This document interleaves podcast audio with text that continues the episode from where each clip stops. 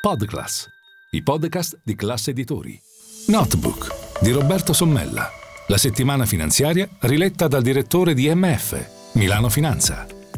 Buongiorno, benvenuti a Notebook. L'indice del settore difesa, cioè delle aziende che investono nella difesa e in armi, è cresciuto da quando è scoppiata la guerra in Ucraina del 75% le prime cinque banche europee, francesi e tedesche, hanno investito insieme ad altre cinque big player del settore oltre 75 miliardi di euro in armi nell'anno che abbiamo alle spalle e in genere è arrivata la cifra astronomica di 2.400 miliardi di dollari gli investimenti planetari nel settore appunto bellico della difesa. C'è da chiedersi chi sta vincendo la guerra davvero oltre la tragedia umana, umanitaria che vediamo ogni giorno sui campi di battaglia dell'Ucraina invasa dalla Russia di Vladimir Putin, ma c'è anche da chiedersi cosa vuole fare l'Europa, perché Ursula von der Leyen, presidente della Commissione